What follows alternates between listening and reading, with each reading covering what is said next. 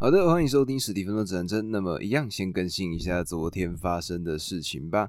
那么，第一件事情呢，就是昨天呢，我呢，诶，下午的时候去打了一下球。那么，如果有长期在追踪我的观众，应该就知道我自己是一个很爱去打篮球的人。然后呢，昨天呢，我呢跟一个四十几岁的哥哥打球。那原先呢，我呢去到家附近的一个篮球场，然后原先我的规划就是我呢就继续练我的左手上篮嘛，那就前几期讲到的那个大哥呢，看到我正在做左手上篮，然后他原先呢就是全程都在投篮的这个动作，然后后来看到我都在左手上篮之后呢，他好像就有点想要教我怎么做吧，然后呢他就开始自己也在左手上篮。那这个大哥呢，他左右都可以开弓，我觉得是非常厉害的。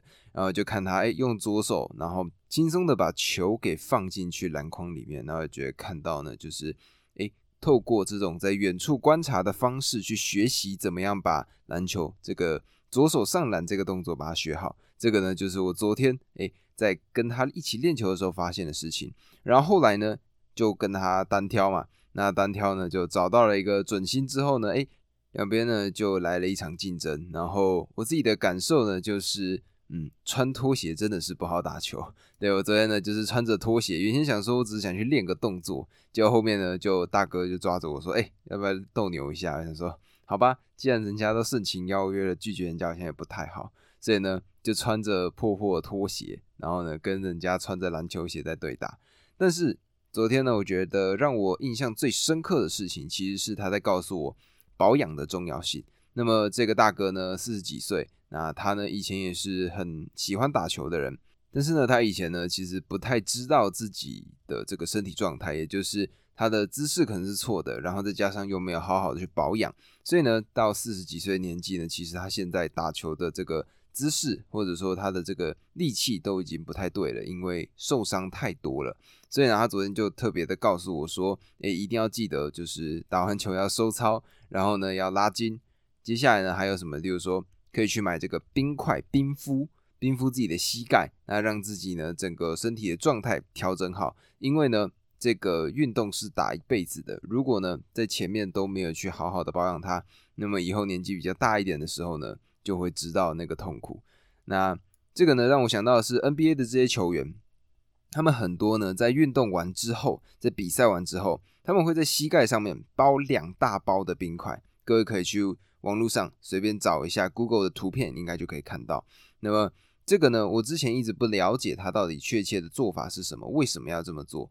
那后来呢，我去研究一下，发现说，哎，最主要呢是希望说可以让它的血管收缩，那就是比较不会有受伤的这个风险。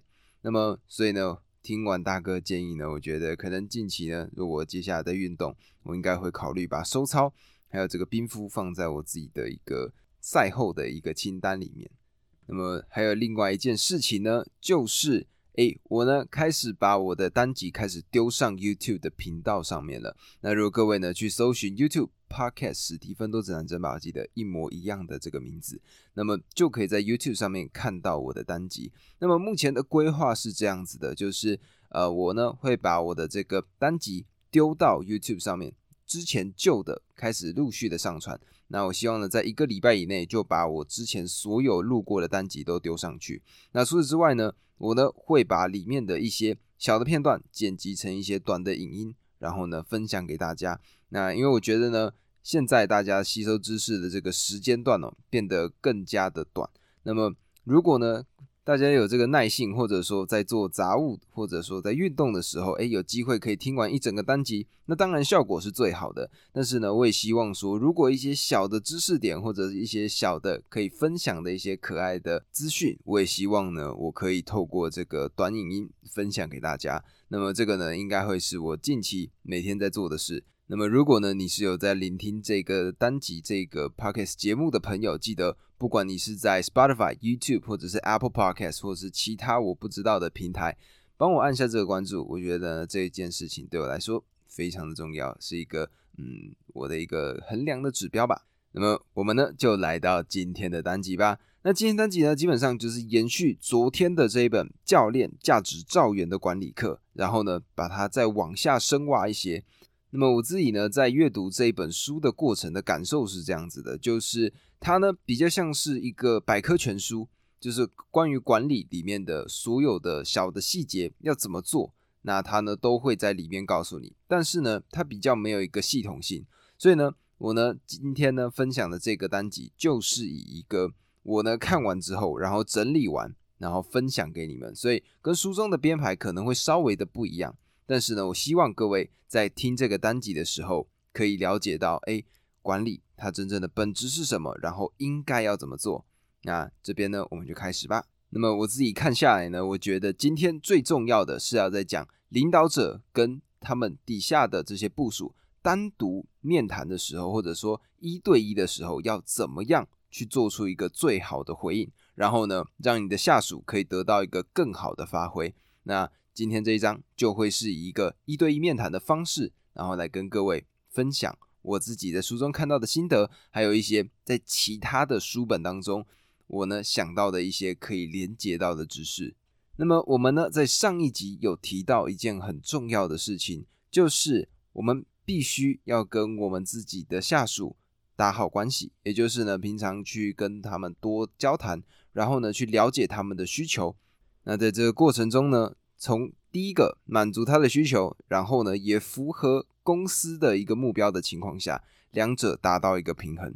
那么这个最快的一个做法，也就是要让这两件平衡达到的一个最快的做法，就是面谈。很多时候呢，上司跟下属之间呢，可能有些时候用什么，比如说电子邮件，或者呢甚至是定期的开会，然后去做这种事情。但是呢，在这本书里面，他就讲到了，就是面谈是一件非常重要的事。因为呢，如果有任何的问题，就可以在当下发现，然后当下就马上的处理它。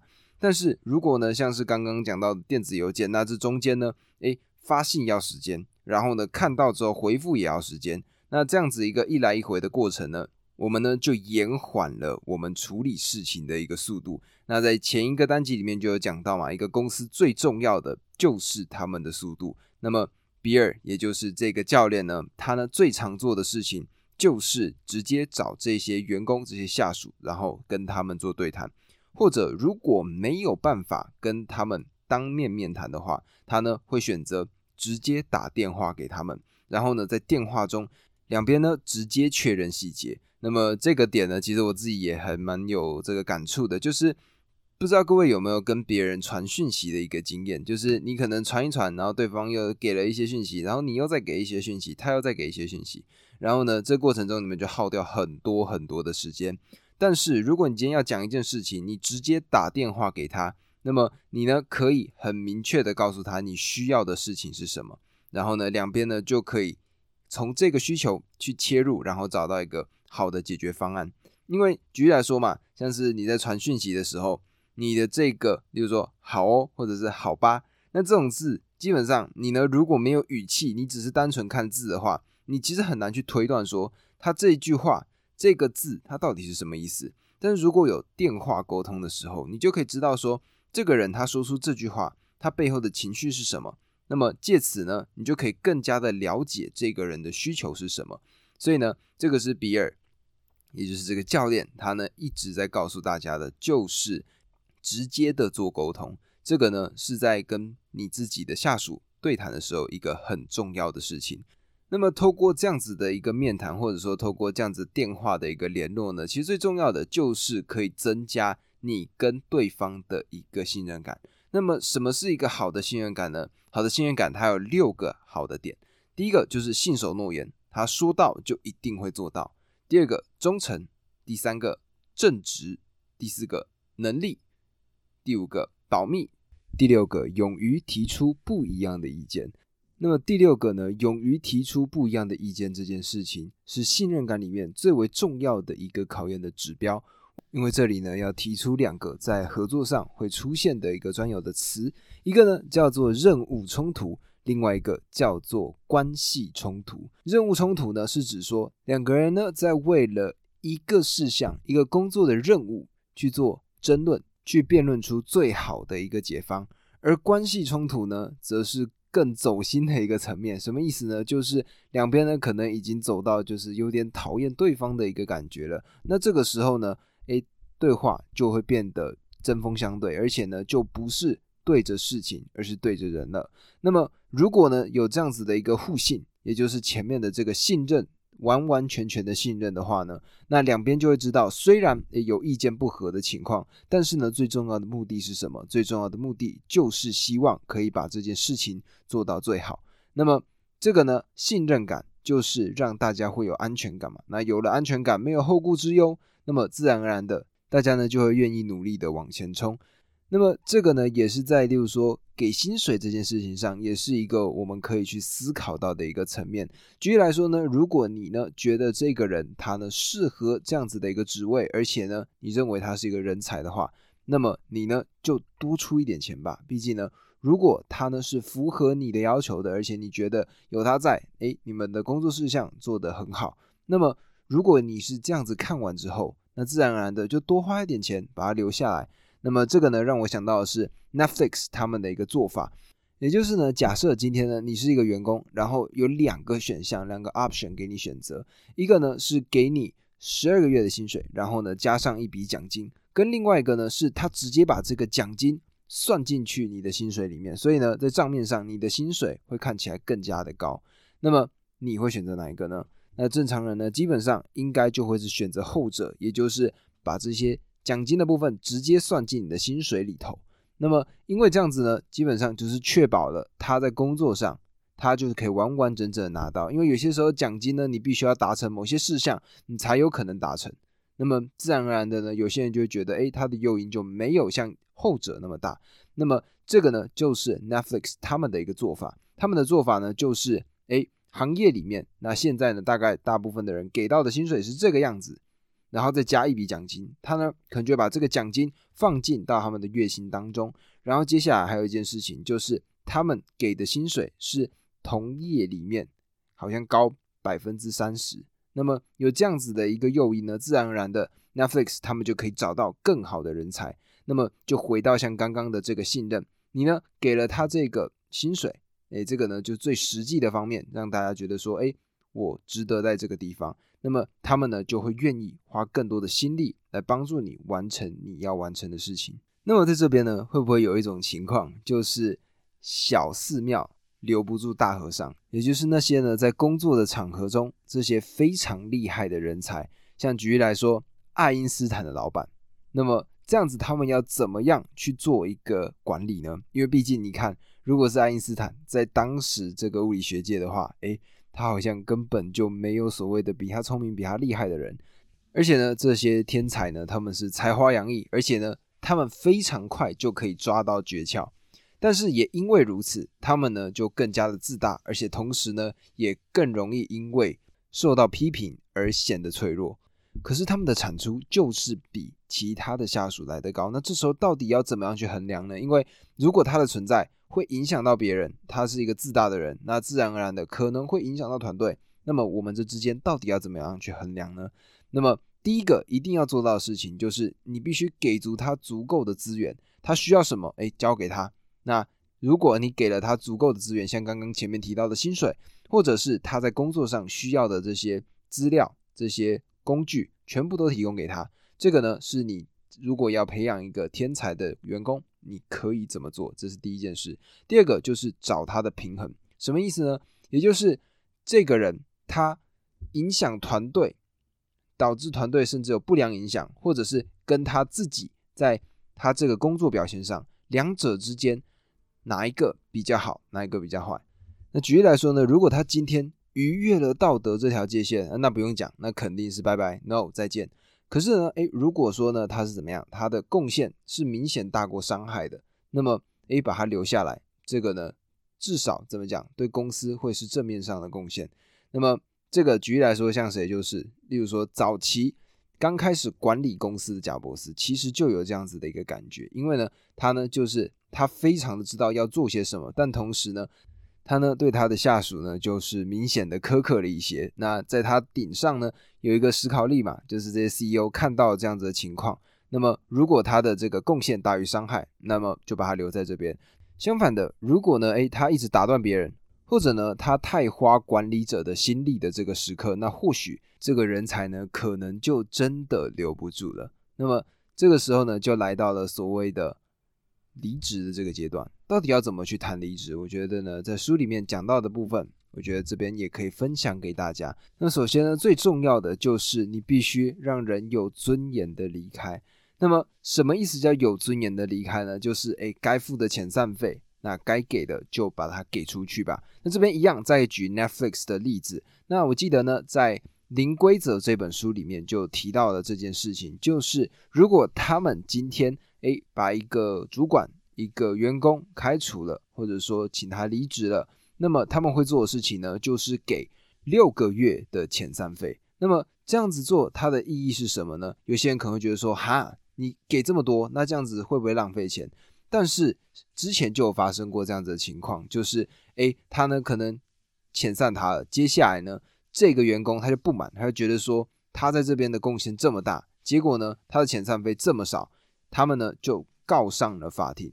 那原先离职的员工跟公司两边呢就为了这个遣散费，然后。打了可能两三年的官司，那在这一段时间里面，你花的不管是人力、你的时间、你的心力、你的金钱，那这些呢加加起来，可能早就远远超过你给的那六个月的遣散费。那既然呢他已经不适合公司的走向了，那么现在呢把他遣散之后，你呢也不希望他到时候回来哎干扰到你们现在公司正常上的运作。那么该做的呢就是让人有尊严的离开。那么在跟他对谈的时候，刚开始第一瞬间就要告诉他为什么会把他遣散。我们呢，自然而然的不要前面讲那么多寒暄，前面一开始就直接切入重点，就是诶，因为什么样的事情？那我们呢觉得这件事情跟我们公司诶现在的方向不适合、不相同。那不好意思，呃，我们必须请你离开。而且呢，同时在这个时刻呢，你呢必须把这个员工他被遣散这件事情。发一个内部的信件，一个公开的信件给所有人，让大家都知道他已经离开了，并且说明好你的原因。那么，因为呢，其实你看在工作的场合嘛，其实大家呢或许都私底下有一些交情。那么，如果呢你呢有一个完全没有给理由的方式就让人家离开，那别人呢可能自然而然的也会有一些 murmur 嘛。那但是呢，如果有一个这样子的步骤，你呢讲清楚原因，给足够多的钱，然后呢。明确的告知现在还在工作的同仁，那么他们呢就会知道说，OK，他离开的原因是什么。那自然的呢，大家呢虽然诶不是工作同事了，那么在私底下呢也比较不容易会出现一些闲言闲语。那么面对留在这个公司内部或者说你管理的团队的人呢，你应该要怎么样让他们变得更好？那么首先呢，就是当然像刚刚前面讲到的，就是找个人过来，然后呢仔细的跟他面谈。那么在这个面谈的过程中，有一件很重要的事情，就是你呢必须学会好好的听人家怎么讲话。那么有没有过这种情况呢？就是我们呢在跟人家讲话的时候，然后对方已经开始讲了，我们的接下来的下一个动作，我们在思考的事情是我们应该要回些什么内容。而在这个情况之下呢，其实我们根本就没有仔细的把人家的话。好好的听清楚，然后别人一讲完，哎，赶快就接一句话，你就觉得说，我我要有一个参与感。但是呢，这个并不是你在聆听，而这个呢，其实只是你呢想要赶快做一个回应而已。那么在书中呢，他就很明确的讲到全程聆听的一个重要性。那么要怎么听呢？当然最重要的第一个，仔细听。而除此之外呢，就是不要去想你要接什么话，就是好好的听清楚人家说了一些什么。然后呢，在聆听完之后呢，透过提问去问对方，他们呢对于这件事情的看法。也就是呢，假设今天对方给了你一个他现在看到的事情，那这时候呢，诶，你呢可能可以重复他所讲过的内容，然后呢复述给他听，确认一下你们两个人的资讯是不是对等的，就是他告诉你的跟你接收到的两个东西有没有相同。那么除了这个之外呢，你可以更深的、更进一步的再去问，在这个主题相关的其他的问题。那透过呢问跟这个主题相关的问题，去找到他的问题所在，也就是他可能真正想要跟你表达的事情是什么。那么这个呢，其实我之前在高效人士的七个习惯里面，其实就有提到这样子的一个做法。那么如果还没有听过的人呢，待会在听完这个单集之后。我呢会在底下放链接，你们呢就可以跳去那个单集去听如何聆听别人，然后呢透过提问的方式找到他们真正的问题所在。那么什么样是一个好的聆听呢？那属于一个管理者好的聆听，就是他既要给予别人支持，也要挑战他人。什么意思呢？就是你必须要让人家觉得说，诶，你有在听他陈述出来的事情。而除此之外呢，就是你需要让他透过你在跟他聊天、你在跟他对谈的这个过程中，让他发现哦，他自己不足的地方在哪里，然后呢，下一步接着去进步，变得更好。那么我觉得呢，书中有一个部分，这里呢可以跟各位讲一下，如果各位是个管理者，这件事情很重要，就是做一个勇气的传播者。那什么意思呢？就是鼓励他人，并且呢持续的给予对方能量。那么在这个过程中呢，就是让对方感受到是，哎，你呢在背后支持他，然后呢告诉他说往上去进一步，然后成为一个更好的人。那么这个呢就是一个管理者、一个领导者他该有的一个特质。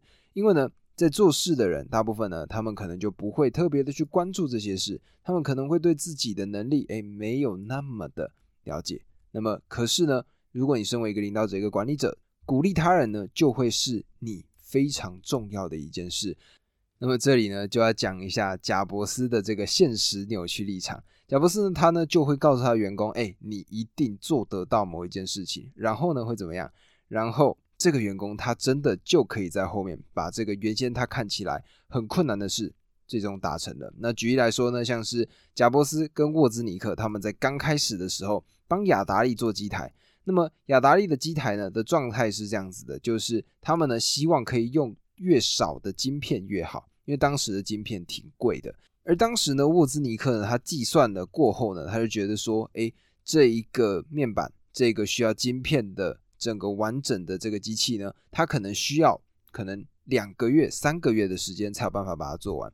但是呢贾伯斯就告诉他说，我相信你可以在三天里面做完。然后呢疯狂的告诉他说，哎。你呢？晶片要越少越好，然后在这个过程中不断的去催促他。那么沃兹尼克呢？三天三夜没有睡觉，他就是每天都用尽全力在做这个机器。而就这样子，在他的鞭策之下，在他的这个现实扭曲立场之下呢，诶，沃兹尼克他真的就在三天三夜的时间做出一台完整的机器。那么这个呢，就是一个领导者必须要拥有的一个特质。那么在这里呢，分享给大家。那么今天的单集呢，就到这边结束。也希望呢，各位在这之中可以学到一点什么。如果喜欢这个单集，记得帮我按下关注，然后分享给你身边的朋友。那如果是 YouTube 的观众呢，帮我按一下订阅。那么这个呢，就是今天的单集。有任何的看法、任何的想法，记得在留言处告诉我。那么以上，这就是今天单集，我们明天见，拜拜。